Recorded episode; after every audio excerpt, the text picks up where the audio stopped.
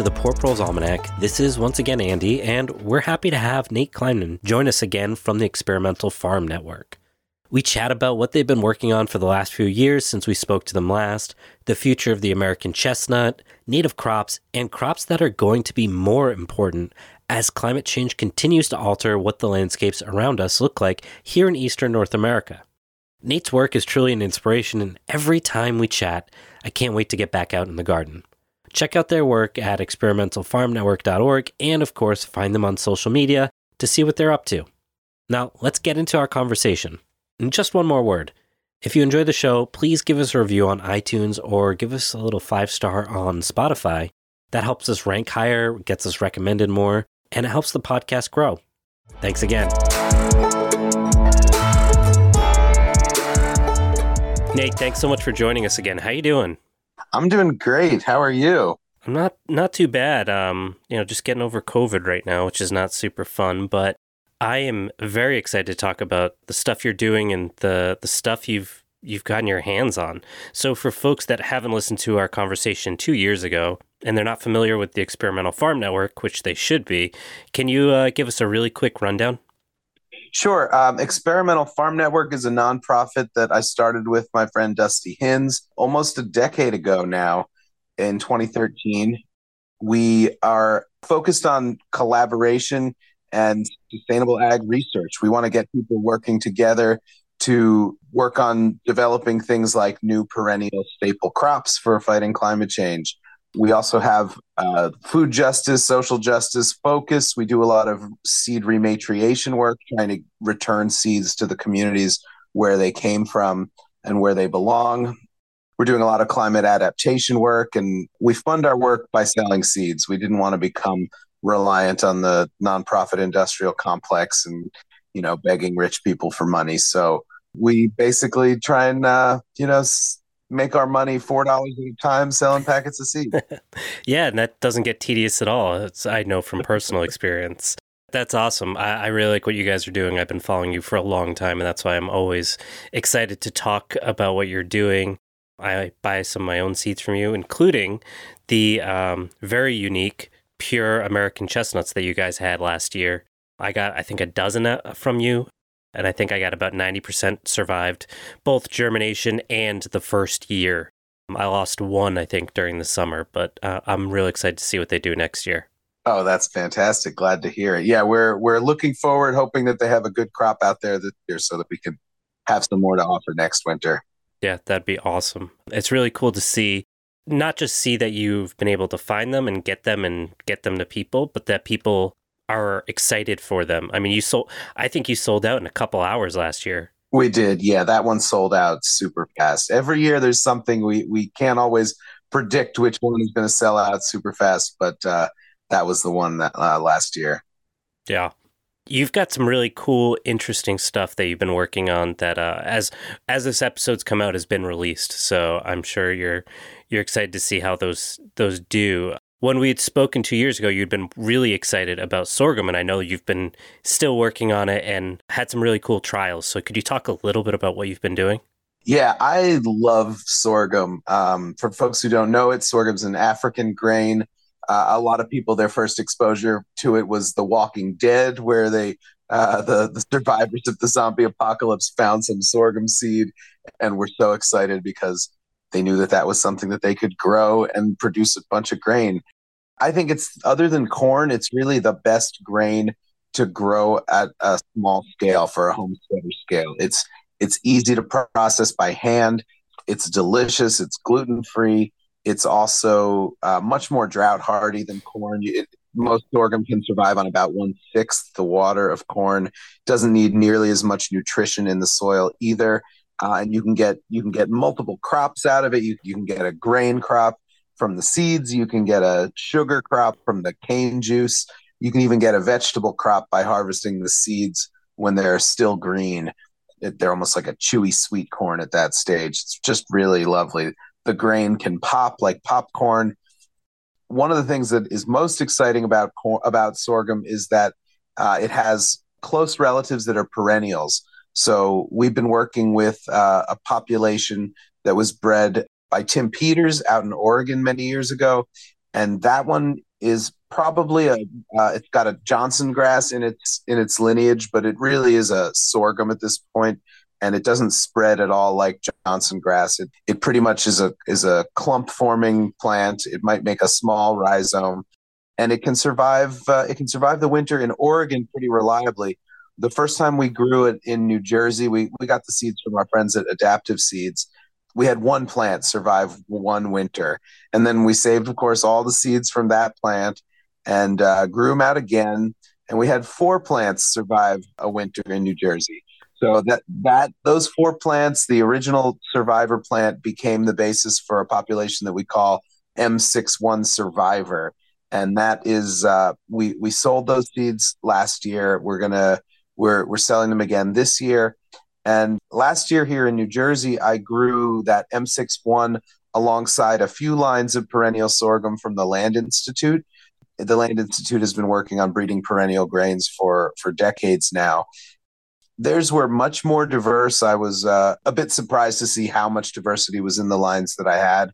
And they were, I think, agronomically, they were not as impressive to me as the as the M61, but uh, I, I, expect the perenniality is going to be stronger. So I'll find out in a few months when I see how uh, what grows back, and and uh, whatever survives that winter is going to be the basis for our next perennial sorghum population, which hopefully will have seeds available next winter, and and you know try and get a perennial staple grain that people can grow and use to replace all the bullshit GMO corn and soy that we grow on millions of acres.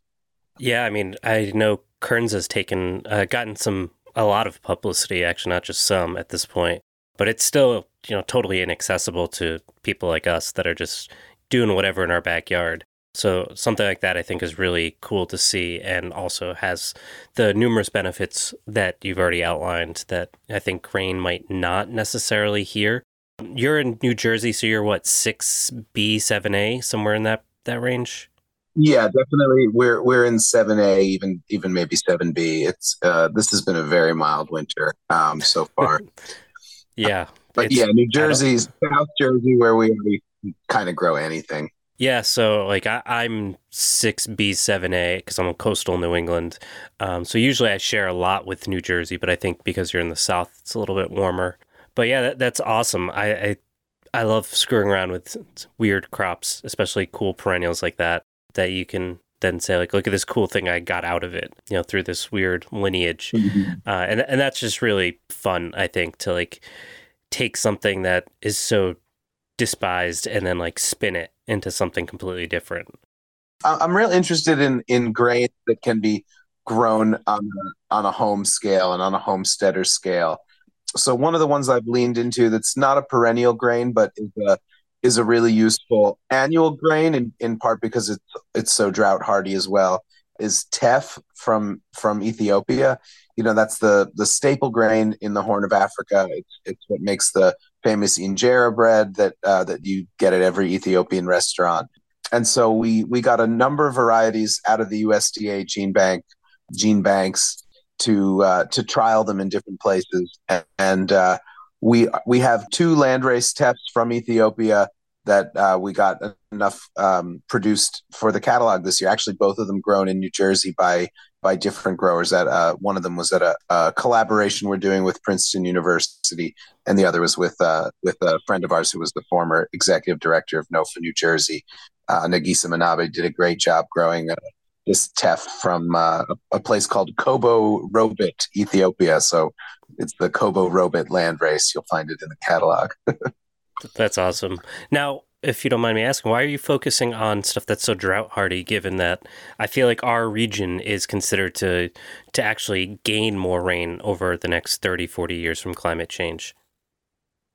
Yeah, um, we definitely, you know, that is what the that's what they are forecasting for us. But um, you know, I am not I'm not sure how exactly that's going to go, and if last year was any indication, even though you know the the the mean rainfall number might might be going up, we're still gonna we're still gonna have long extended droughts at times, and um, and for our friends on the west coast and in other parts of the country, these having access to these these drought tolerant seeds is going to be increasingly important. You know, these are ones that also it, it, it's it's interesting to w- see how they perform when we have those heavy rain episodes as well. And so getting these things out of the gene banks and into the soil so that they can adapt to the really really outrageous weather that we're we're having and what's coming down the pike seems really really valuable to me and and also you know teff is something that i really love as a food so it's something that I, I wanted to figure out how to grow and there is an industry now growing it in places like idaho and montana um, but developing and and identifying varieties that can grow in our more damp environment in the Northeast is is also valuable. You know, where I, I don't want to be wholly reliant on food grown in other regions because you never know uh, in the future if we're going to be able to have uh, those ties to those regions that we have now. Yeah. When this comes out, it'll be G- July of this year. But thinking about last summer, I, you know, I think we went from April to almost July without really any rain. I'm sure you guys were basically in the same boat. And yeah, I think, like you said, it, it netted out being maybe a rainier year, but it, it didn't feel like it. And, mm. um, you know, if you're trying to get those spring starts going and there's no rain, that that's a tall order. Absolutely. Yeah, it's really tough. And I, I actually grew, I grew one variety myself of the teff and I, I was dry farming it and the drought uh, the drought in the summer killed it. It was it was too much for it. Um, but my friends who were growing it at Princeton, um, they had they had some irrigation going on that uh, on that crop, so theirs was beautiful. And um, and uh, I actually still processing some of those seeds, but uh, by the time this airs, they should be in the catalog. You'll be uh, having a half waffle farm, half uh, raised bed farm, depending on the time of year. exactly. Welcome to uh, climate change. So uh, we were talking before we got on that you haven't announced it yet as of this recording, but it's going to be coming some uh, really exciting stuff with corn. Could you talk a little bit about that? Yeah, I'm really, really excited about this stuff. You may have read over over the last few years about mucilaginous corn.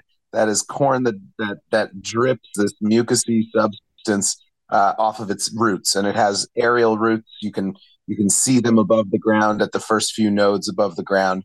That ends up with this sticky, clear juice coming off of them. And um, what scientists, uh, Western white scientists, have only really recently uh, realized is that, um, and, and it's something that indigenous farmers realized hundreds or probably thousands of years ago. Corn that that produces that mucilage uh, is is actually farming its own nitrogen fixing bacteria. So the aerial roots are actually are, are what we can see, but the roots underground are also exuding the same kind of mucilage, and it attracts nitrogen fixing bacteria. So but that's it really is self-feeding corn. The, the corn is attracting bacteria that are going to help it produce uh, that are going to produce nitrogen for it to absorb in its roots. And one scientific study found that one of these corns uh, was able to uh, fix 80% of the nitrogen that it needed. Um, so this is corn that is essentially grown without can be grown without any additional fertilizer. And some of the farmers in Oaxaca in Mexico who have a corn like this, when scientists were uh, talking to them, they said, "Oh yeah, we we take that mucilage and we we put it on other crops too." Um, so they're they're taking the they're taking this um, liquid and they're using it to attract nitrogen fixing bacteria to other crops as well, and apparently that works. So th- there's a really huge potential for this, and um, uh, Michael Fortune is who we got our seeds from. He's been working for a, a decade or more in um, Asheville, the Asheville area, North Carolina. Uh, so we have four populations of this corn. One of them is based on a, a speckled parching corn, like uh, Piscorunto is a, a Peruvian corn. The other is the purple morado that they make chicha with, the, the purple corn drink in Peru. Another is is more like the Cusco Gigante hominy, the really large flat white seed. And then the other one is uh, what we're calling the ultra cross of that, which is which is a a population that includes all of that and more. So he's been Michael's been working with a whole bunch of different corns after first encountering some of this self-feeding corn in Peru and um, he's already already gotten quite a bit of attention for it, even though the you know all the work is happening on his farm. So this is the first time uh, that that he's releasing seeds to the outside world, and we're real honored and excited that that uh, that he's chosen to do that with us. Probably by the time this airs, all of the packets of these that we have are going to be sold out, but uh, hopefully we'll have more and more available next year. Yeah, that that's really awesome. I have so many. I'm so curious to see how that plays out over the next couple decades in terms of you know our understanding of how that's happening, like uh, how how it's sharing that uh mucilage to you know is it is it actually getting into the the seed so that way when you plant the seed it's with it again as it grows and kind of what that mm. relationship looks like or what that material actually is yeah i people probably know a lot about it that i don't at this point but it seems really you know ins- uh, hopeful given how everything else feels. Yeah and i i think we have so much more to learn about this corn and the indigenous knowledge and practices that are attached to it are it's really really going to be important for us to learn from how it's been used in the past and and uh, and how it's currently being used. And um, it's also really important and and I want to uh, to mention that um, we're going to be attaching some kind of uh, legal-ish agreement on it like a materials transfer agreement so that um, people who who people who buy the corn will be agreeing to never patent it never use this material to put intellectual property protections on it. This is uh, this is going to be open source material that is freely available, and um, so we, we think it's really important to get this out there and, and make sure that that we put that on there so that none of these corporations can can come in and try and get a utility patent on it and say, oh, this is ours when this is um, this is something that uh, that indigenous people have known about and have been uh, growing for a long, long time and if anybody is is going to uh, should benefit from it, it, it's those communities. So we're also going to be working um, before we release it. We're we're going to be figuring out an appropriate organization uh, that works in the Andes to do voluntary royalties with these seeds. That's awesome. Yeah, I think that's really great. And I I mean I think even if a lot of people understand that the argument you're making, it's really hard to figure out how to put that on paper and to like especially when we start talking at the scale that we're working at where you know none of us have the resources or the knowledge of the legal system to like put together a comprehensive you know safeguard on that. And i think it's really awesome you guys are trying to stay ahead of that. I hope it works out and i'm definitely going to be trying to grab some of those seeds.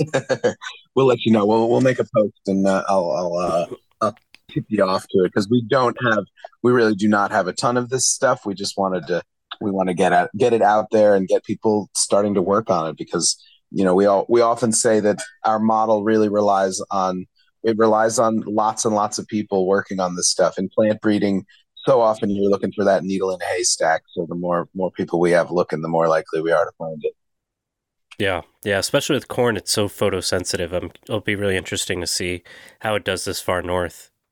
Yeah, and yeah, because he's in Asheville, it's it's been adapted to a more northerly and uh, cooler climate too. So it's a it was a good place, I think, for you know adapting something from Peru to North America. Hey, we're taking a quick break in the episode to remind you that you can get a whole lot more information from poorproles.com. On our website, we have access to our supplemental reader for the podcast, which provides more depth and context as well as thorough citations for all of the stuff we talk about in the show. You can also sign up for our newsletter, which updates you about limited releases, such as various nursery stock that we sometimes sell through the Poor Proles website, as well as updates about new merch that we have. You can also support the show through that website, poorproles.com, where you have access to our Patreon and our Substack to get early releases for articles and episodes.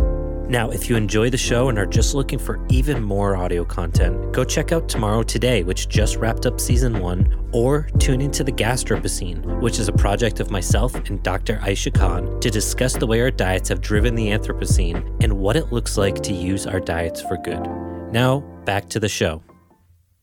Now, on the totally opposite end of the spectrum, you you guys are doing a little bit of everything, which is really cool. We've talked about like tree crops with the American chestnut, sorghum, you know, esoteric grain basically. you know, a nitrogen fixing corn or however you want to describe it.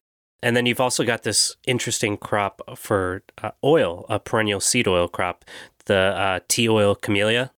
Now, whenever everyone talks about like tree crops and they're like, I don't know, what are we going to do with this? My response is always like, why aren't we using oil, making it into an oil?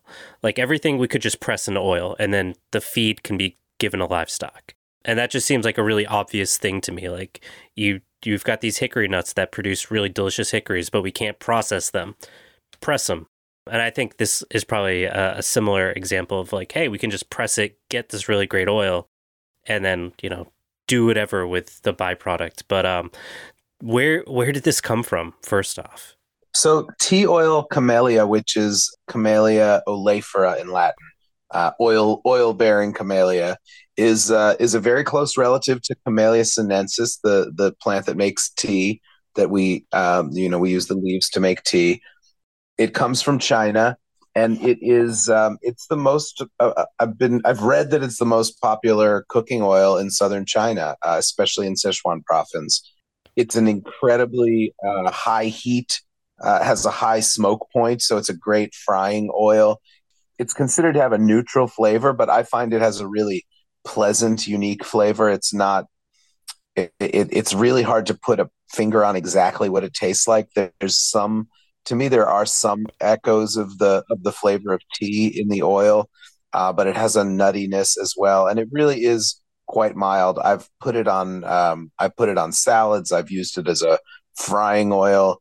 I, I think that some people have are familiar with the flavor because they've tasted it at, at chinese restaurants. But it's uh yeah it's something that this that we just most people don't have any knowledge of this plant growing, but North Carolina State has a whole webpage about how to how to grow it. The National Arboretum, the US government has been growing it in Washington D.C. for a long time. There are ornamental cultivars of this species as well, many of which also produce great oil and also happen to be beautiful and and more cold hardy than than a lot of the camellias. So it's a it's a really exciting plant, and um, you know, I'm hopeful that by getting this out there, we're going to get more people producing producing it locally. Hopefully, developing new varieties. Um, you know, and we just got this from one source, but I I, I want to. I'm excited over the next few years to try and find additional sources for it, additional varieties. Uh, apparently, there are some very cold hardy ones that come from the northern part of its range. So yeah, we're going to be working working very hard to source more of that and make sure that it's something that we have every year. That that was one of the ones that sold out really fast. We had about five pounds of seed and it was gone in a few days. And thankfully we were able to buy five more pounds from from our source, but now they're out as well. So So we'll is see. that like a, a bush similar to like you know what a, a tea plant as we think of it? Camellia sinensis. I can never pronounce it right. Sinensis. Senin. Yeah, I'm not going to try. Yeah. you got it. Yeah, it is. A, it is a bushy. It is a bushy plant. It could become a small tree if you let it, but uh, they're typically they're typically pruned to to stay small so that they can be hand harvested. That's awesome. How does it look in terms of like production value? You know, for oil. Yeah, um, I did. I tried to do some calculations, and from what I can tell, it's probably about one sixth, maybe one eighth the the productivity of uh, industrially produced soybeans as far as you know per acre. But you know that I'm not sure how accurate those numbers are. That was based on you know various sources online. So I think it's not going to be as productive pound for pound and as soybeans or something like that are.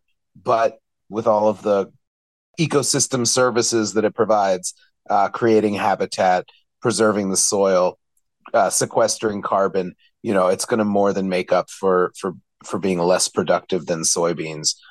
And uh, because of the way it grows as well, being very slow growing um, and and being a, a shrubby plant, I think it's a great candidate for intercropping with other crops. It's not going to produce a ton of shade to shade out other things, so it's really could be a wonderful addition to a, an, an agroecological polyculture system.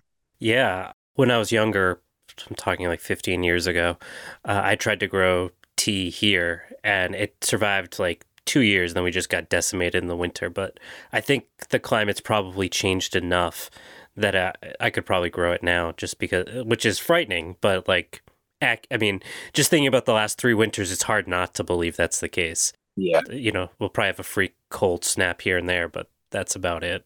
Yeah, there are some tea plantations pretty far north already right now. And I, I, believe there is somebody in Massachusetts who is growing tea right now. I know there's someone in upstate New York who's growing tea. There's a big planting in South Carolina. There are people here in New Jersey growing tea outdoors. So it's it's uh yeah, there's there's an industry coming for that. And we do have we do have seeds this year for the first time for regular tea as well uh, that comes comes from India. I'm not sure how cold hardy those seeds are going to be, but we'll see. Most of the the cold hardiest tea germplasm that's out there mostly comes from comes from the former Soviet Union. There's a, a strain of tea from Sochi uh, in Russia that is um, often cited as the most cold tolerant, but I, I wouldn't be surprised if there's if there's even more cold tolerant tea out there. Yeah, I mean, you got to hand it to the Soviets. Like, if they got one thing right, it was their the ag- agronomy agronomy they were doing was just surreal. Um, that we're still feeling reverberations from it 50 years later, 60 years later, which is pretty pretty cool. Yeah, I, I I do appreciate it when I find things in the in the U.S. government database. Um, when it says Vavilov Institute, I'm I'm always I have a good respect for that place and for the for the scientists who who who starved to death rather than eat the seeds uh, that were under their care during the uh, during the siege yeah. in World War II. And yeah, obviously the agricultural policies were were fucked up in a lot of ways, and they you know weaponized uh, weaponized food production to create famine in places like Ukraine. But uh, but the things that the scientists were doing were were really uh, next level, and and we're we're definitely still benefiting from that in so many ways. People want to paint everything as black and white, but man, you look at like you said, the research they did is just next level. Uh, it, it really makes you wonder though, like if we'd spent that kind of money in the U.S., what we could have done the last 50 years like building on that kind of research how how much more adapted we could be today for climate change that we're like right. we're cl- totally inept right now i mean like people like us are doing are trying to prep for it because the government isn't and that's just that's frightening like no offense yeah, to you it's just it's frightening I mean, that's what happens when we when our government's been bought and sold by corporations, and the corporations that are dealing with seeds are all chemical corporations that are trying to sell chemicals, and so it's been, you know, we have we have government policy for so many years that has been that has been focused on uh, massive industrial production, and there are, I will say, there are some really great people in the in the system who work for the government doing doing really really important work preserving the the seeds that have been collected over the last almost 150 years since the since the government started collecting seeds. And you know the work that they do maintaining and distributing those seeds is is really quite heroic.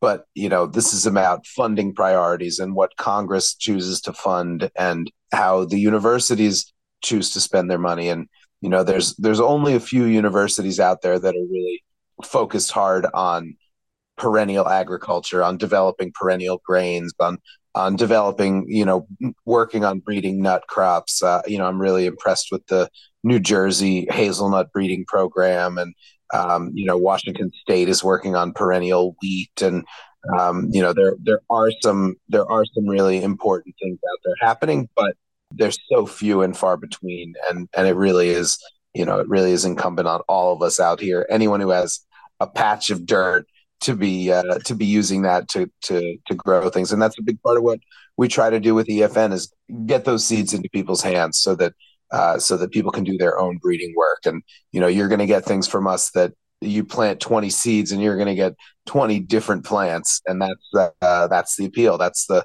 that's what breeds resilience.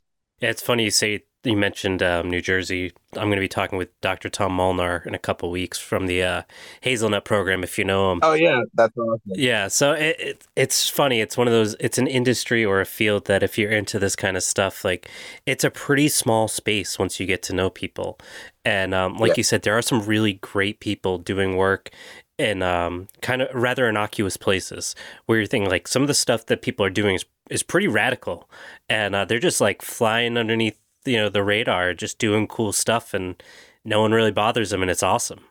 Have you spoken to chris smith down in uh, down in asheville? He's he runs the utopian seed project and used to work at Sow True Seeds. Chris is uh chris is an awesome guy and uh he's the source of uh of, of a few seeds in our catalogs uh, this year uh, including the ultra cross okra ultra cross collard um he he's working on adapting things like taro to grow in North America and um, identifying varieties and and and trying to do crosses and just really uh, he's working on um, on chayote for the north and um, really really cool stuff. It's been really fun to work with him. I haven't spoken to him, but I'm gonna have to look him up now. Yeah, uh, he wrote he wrote a book uh, called The Whole Okra that was a real really popular book a few years ago. He's a he's a British guy. You you don't expect a you don't expect a white British guy to be the the expert on okra, but he's managed. yeah, uh, I used to live uh, actually in in near uh, the tea plantation in South Carolina. When I was down there, I tried okra for the first time. Turns out it's the one food I'm allergic to. The only thing I've ever had an allergic reaction to in my life. Oh, that's too yeah. bad. I was so disappointed. I'm like, I'm a southerner now. I'm gonna eat this okra, and it was just bad time. Dang, never even heard of that. Yeah. right? That was my thought. I was like, I'm not allergic to anything. This can't be an allergy.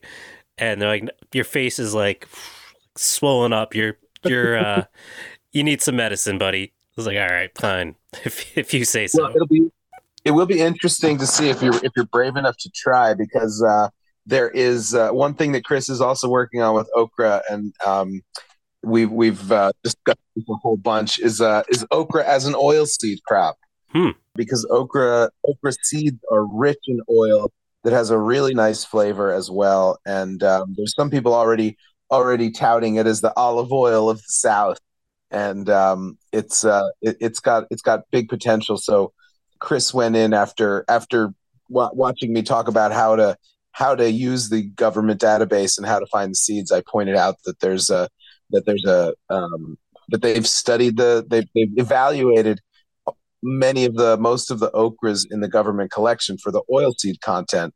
So he requested all the highest oil seed, uh, highest oil content okras, and is working on uh, working on breeding a, a you know high producing oil seed okra. That's awesome. So that I wonder if you're allergic to the green part or to the seeds or both. yeah. Yeah, I know. I mean, there's only one way to find out, right? right. Just with having EpiPen standing by.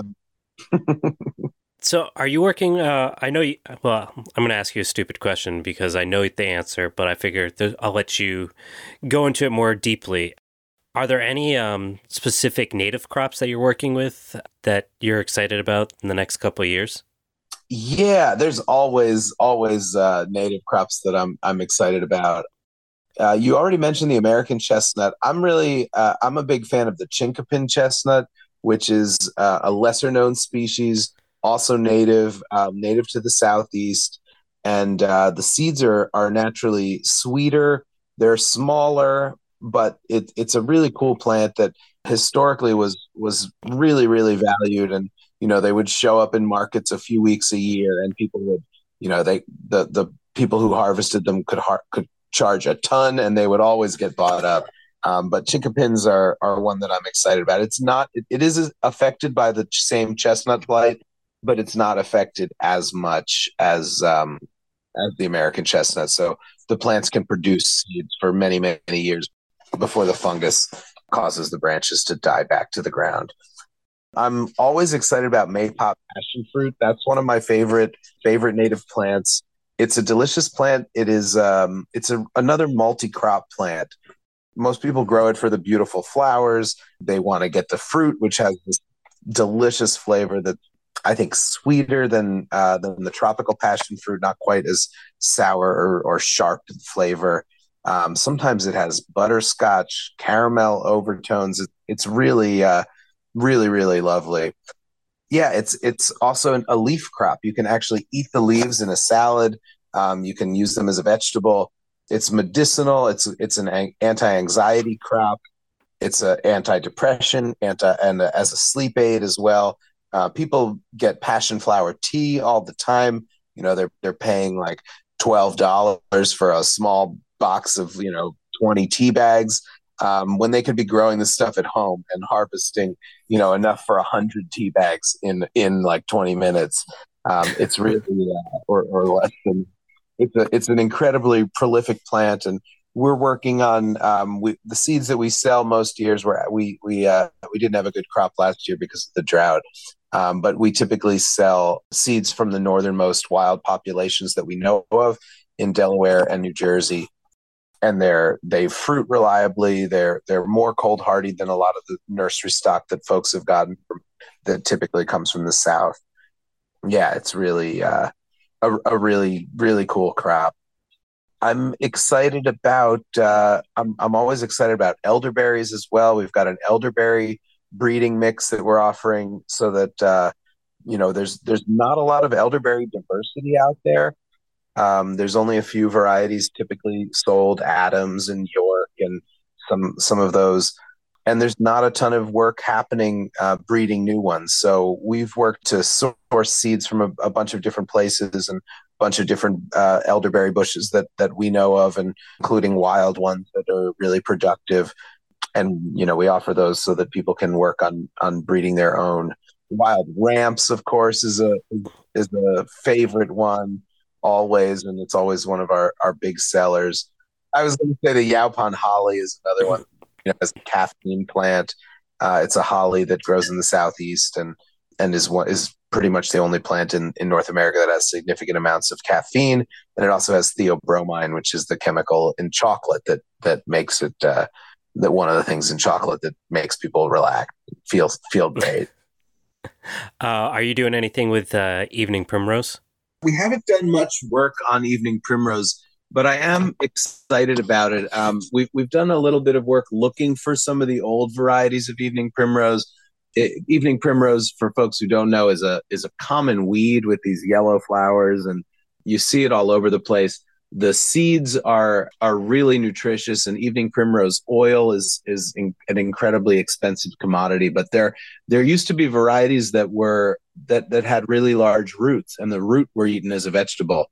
Um, the entire plant is edible: roots, shoots, leaves, stems, seeds, flowers. The whole thing is edible. So it's this it's this wild weedy plant that's just sitting out there, and most people are not taking advantage of it. Um, whenever I see one and the and it's got the seed pods open, I I always just shake some into my hand and pop them into my mouth because it's uh, uh it, it's an inc- incredibly healthy uh, healthy thing. That's awesome. yeah, we we just did a native seed mix that we're shipping out, um, and at this at the point of this people listening, it'll have been out for a bit, but Evening Primrose is like a base one because it's so good at um, competing with invasives. If you're trying to fill in, you know, a spot on the side of the road or you know whatever it might be, and you know really claim that territory for some native plants. And it's a biennial, so that first year you don't get a ton of that growth, but it'll really crowd out a lot of the bad stuff.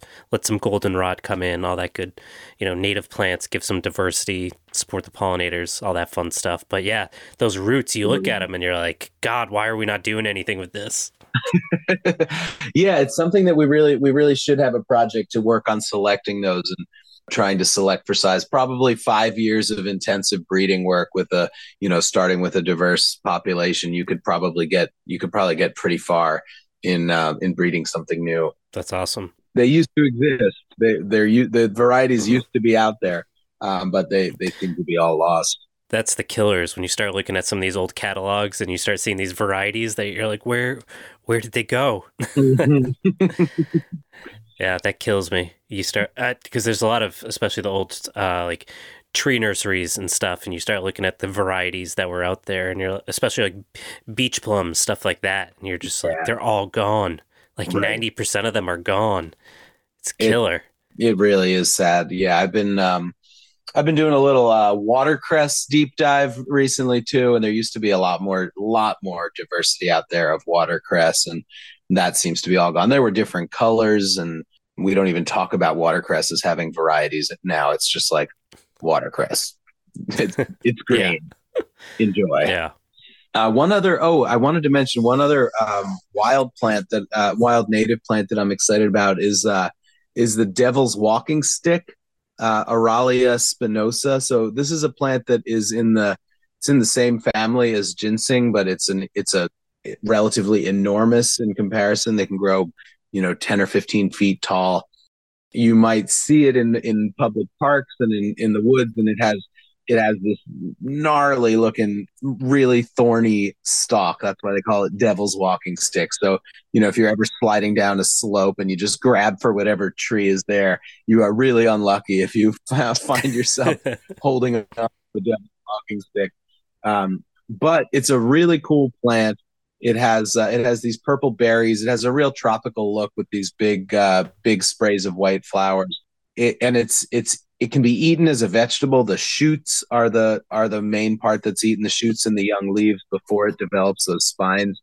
It has a close cousin in uh, in Asia that's eaten as a delicacy in Japan and, and Korea and China. There's some there's some beautiful pictures out there of what the shoots look like there.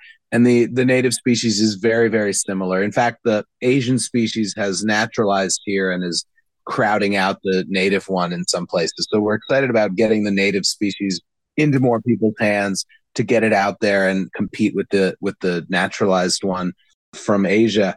Uh, but the most exciting thing about this plant is that it contains compounds that are antibiotic and that have demonstrated effectiveness against some antibiotic resistant infections. And uh, you know these uh, antibiotic resistant bacteria in wounds is a is a huge public health problem.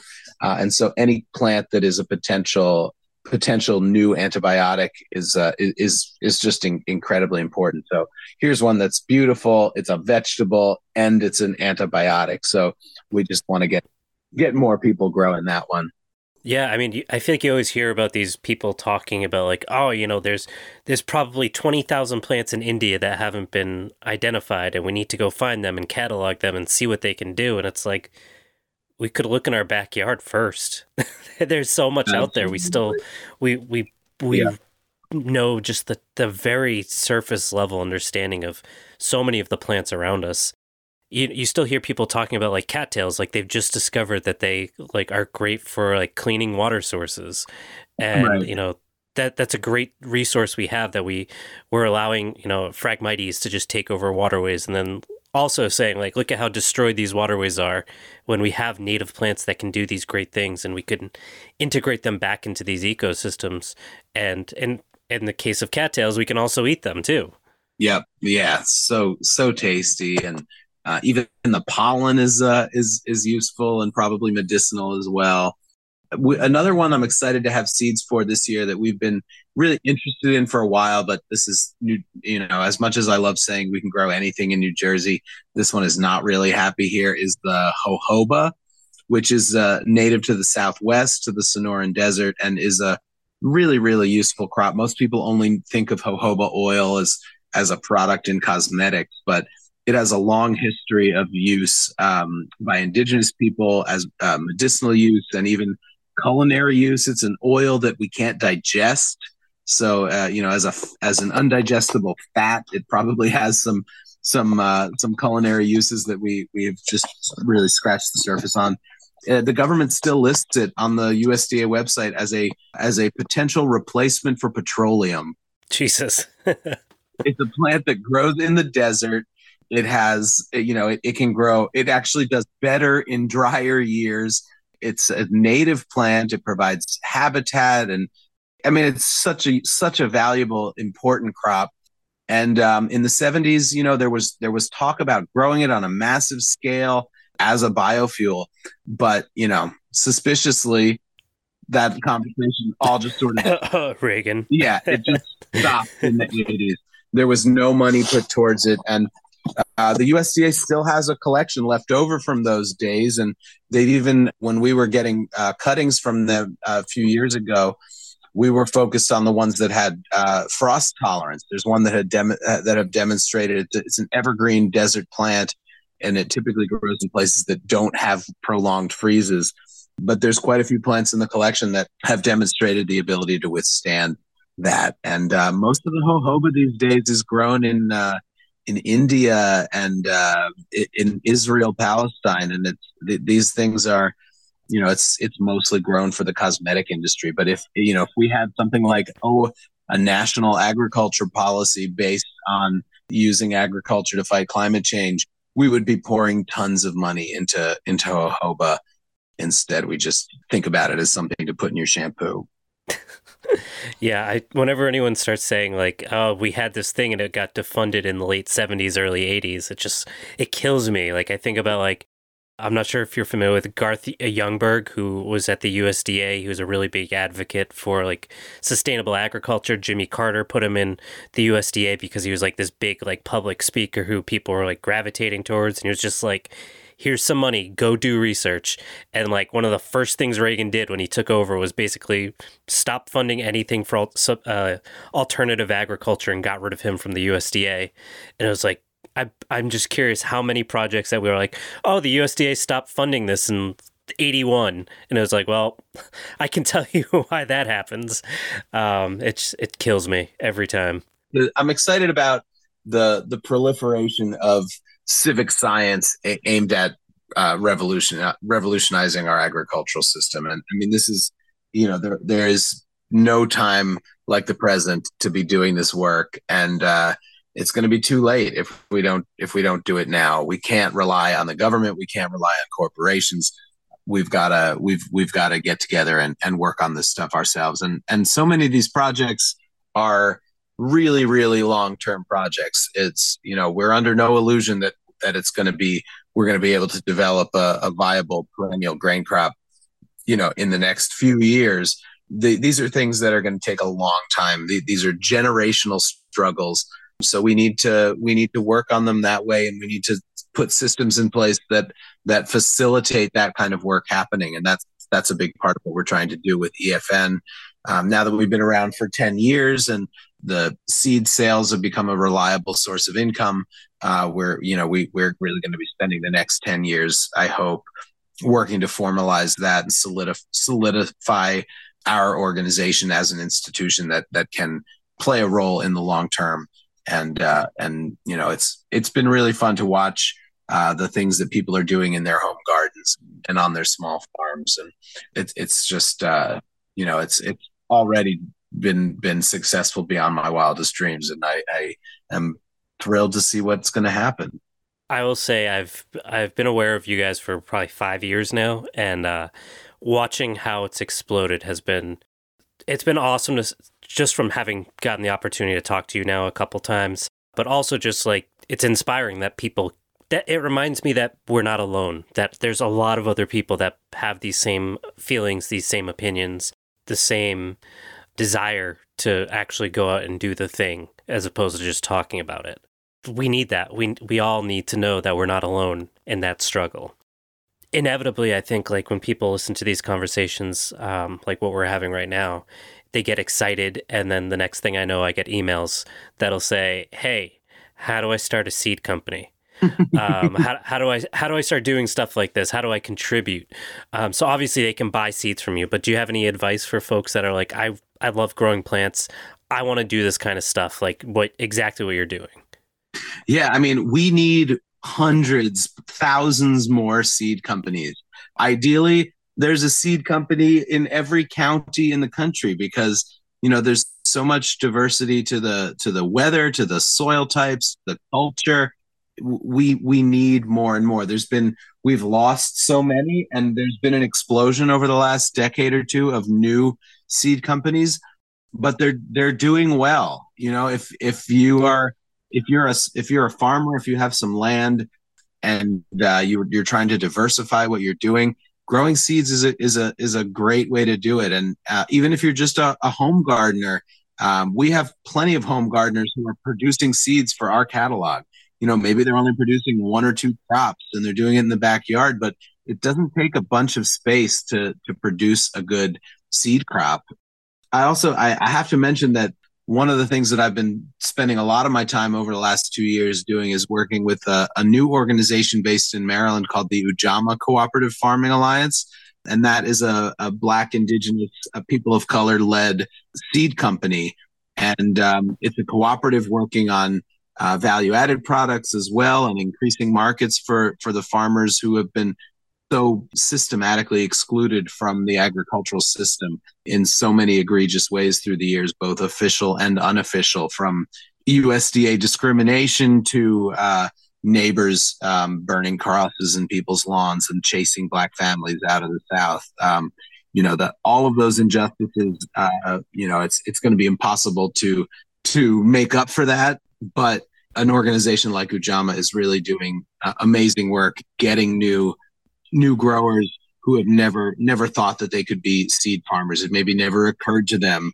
And so many uh, farmers who farmers of color who are working, uh, struggling to make ends meet, growing and selling seeds through the cooperative, through JAMA, through EFN, through uh, other partner seed companies like Southern Exposure and and, and others who who work with us. You know, it, it provides an amazing opportunity to supplement their income um, and to be uh, you know to pr- be producing something that's uh, culturally meaningful and delicious and important at the same time. Um, so I definitely urge people to, to also check out ujamaaseeds.com and ujamaafarms.com to learn more about that.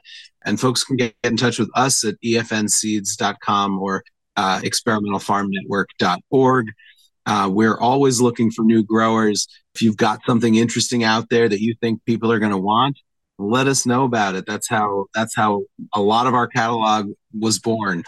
Uh, we have we you know we get new people writing to us all the time with really interesting things. Actually, our most popular seed this year is from uh, from a random person we've never met who who approached us over the winter and said, "There's this amazing persimmon tree in Bloomington, Indiana. We call it the Giving Tree, and the it produces ten times the fruit each year than an average persimmon tree, and it has." It has no astringency and great flavor, and the the people who own it they've set up this elaborate net system underneath it and they catch you. They have a google doc and they share all the thousand pounds of persimmons with all their neighbors every year. And and it's this beautiful story these beautiful oh, that's awesome. beautiful persimmons. And and you know we that they're we, we can't we can't keep them in stock. We're uh we're, we're we're we're almost out of those. I'm sure they'll be long gone by the time this airs but you know we're going to be in touch with uh with corey who got us those seeds and hopefully have way more next winter so that we can uh so that we can get everybody growing this uh this uh seeds from this amazing tree and breeding breeding new persimmon varieties from it yeah, that's that's what it's all about. Making food a little bit better, making everyone have a little bit more access. Yep. Nate, thanks so much. This has been so much fun. Oh, it's my pleasure. Thanks for having me.